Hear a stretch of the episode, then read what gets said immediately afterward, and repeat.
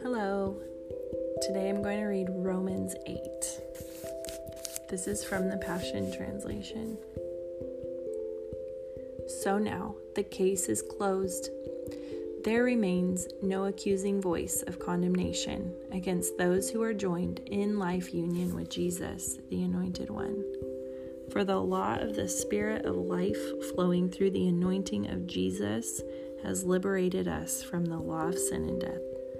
For God achieved what the law was unable to accomplish, because the law was limited by the weakness of human nature. Yet God sent us his Son in human form to identify with human weakness. Clothed with humanity, God's Son gave his body to be the sin offering, so that God could once and for all condemn the guilt and power of sin. So now every righteous requirement of the law can be fulfilled through the anointed one living in his life in us. And we are free to live not according to our flesh, but by the dynamic power of the Holy Spirit. Those who are motivated by the flesh only pursue what benefits themselves. But those who live by the impulses of the Holy Spirit are motivated to pursue spiritual realities. For the mindset of the flesh is death, but the mindset controlled by the Spirit finds life and peace. In fact, the mindset focused on the flesh fights God's plan and refuses to submit to his direction because it cannot. For no matter how hard they try, God finds no pleasure with those who are controlled by the flesh. But when the Spirit of Christ empowers your life, you are no longer dominated by the flesh, but by the Spirit. And if you are not joined to the Spirit of the Anointed One, you are not of Him. Now Christ lives his life in you, and even though your body may be dead because of the effects of sin, his life giving spirit imparts life to you because you are fully accepted by God. Let me read that again. Now Christ lives his life in you. And even though your body may be dead because of sin, his life giving spirit imparts life to you because you are fully accepted by God. Yes, God raised Jesus to life. And since God's spirit of resurrection lives in you, he will also raise your dying body to life by the same spirit that breathes life into you. So then, beloved ones, the flesh has no claims on us at all, and we have no further obligation to live in obedience to it. For when you live controlled by the flesh, you are about to die. But if the life of the Spirit puts to death the corrupt ways of the flesh, we then taste his abundant life. The mature children of God are those who are moved by the impulses of the Holy Spirit. And you did not receive the spirit of religious duty or slavery, leading you back into the fear of never being good enough.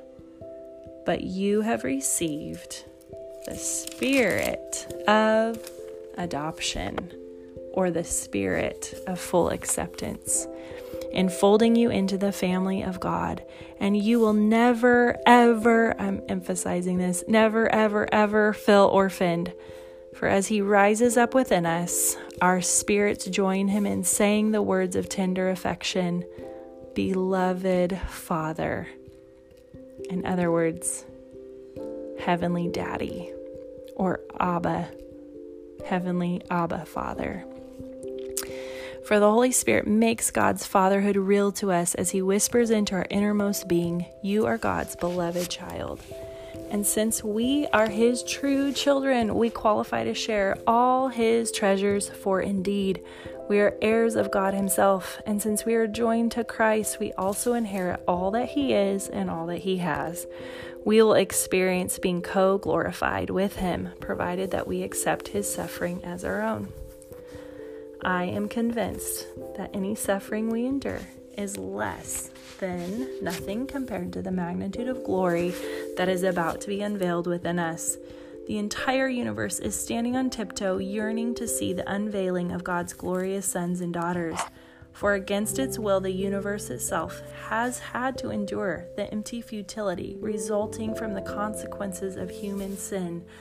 But now, with eager expectation, all creation longs for freedom from its slavery to decay and to experience with us the wonderful freedom coming to God's children. To this day, we are aware of the universal agony and groaning of creation as if it were in the contractions of labor for childbirth. And it's not just creation.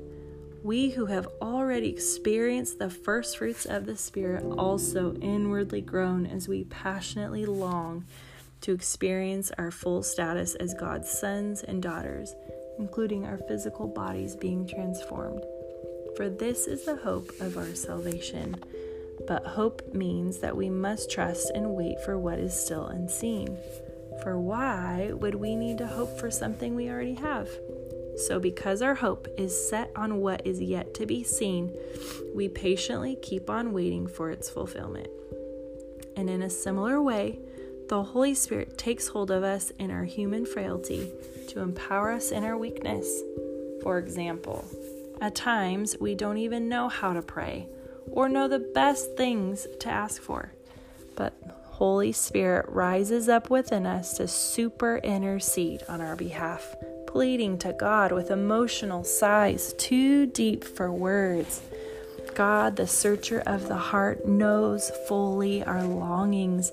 He also understands the desires of the Spirit because the Holy Spirit passionately pleads before God for us his holy ones in perfect harmony with God's plan and our destiny. So, we are convinced that every detail of our lives is continually woven together to fit into God's perfect plan of bringing good into our lives. For we are His lovers who've been called to fulfill His designed purpose. For He knew all about us before we were born and destined us from the beginning to share the likeness of His Son. This means the Son is the oldest among a vast family of brothers and sisters who will become just like him. Having determined our destiny ahead of time, he called us to himself and transferred his perfect righteousness to everyone he called. And those who possess his perfect righteousness, he co glorified with his Son. So, what does this all mean? If God has determined to stand with us, tell me, who then could ever stand against us? For God has proved his love by giving us his greatest treasure, the gift of his Son. And since God freely offered him up as the sacrifice for us all, he certainly won't withhold from us anything else he has to give. Who then would dare to accuse those whom God has chosen in love to be his? God himself is the judge who has issued his final verdict over them not guilty.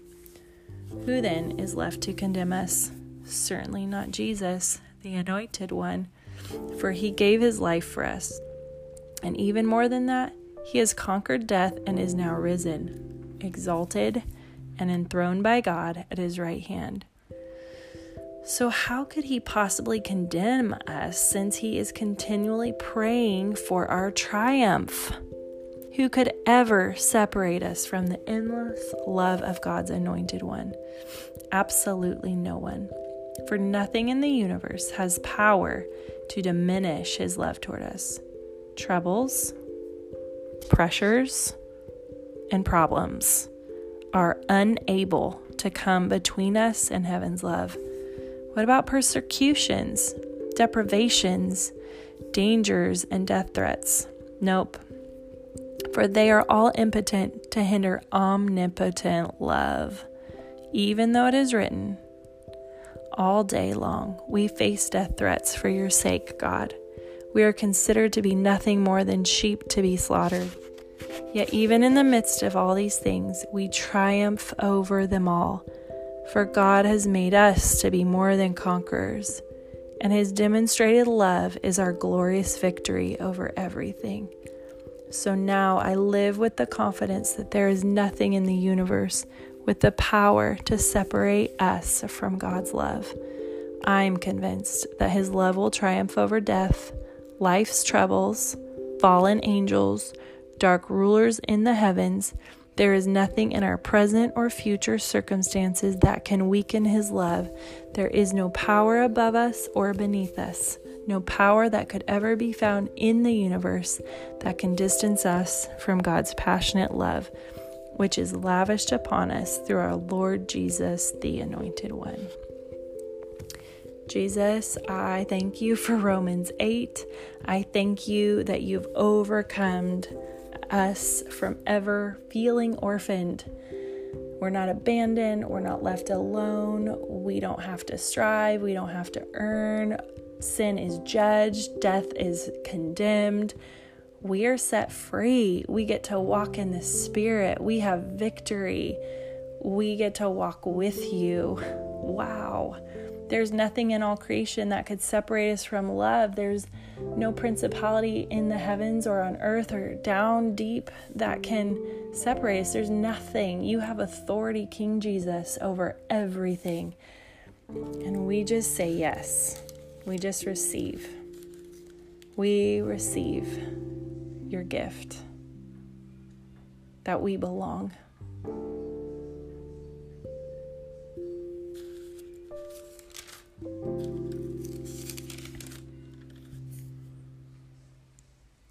and we did not receive the spirit of religious duty, leading us back into the fear of never being good enough. I thank you that we are enough. I thank you that our faith is enough. I thank you that our desire for you is enough. I thank you, God, that um, that your spirit does more than we can imagine. I just thank you, God.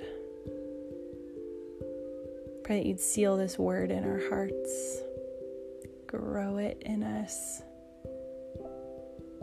Mm. Intercede for us, Holy Spirit. Thank you that you intercede for us with groans. Whew, thank you, God. I bless you today.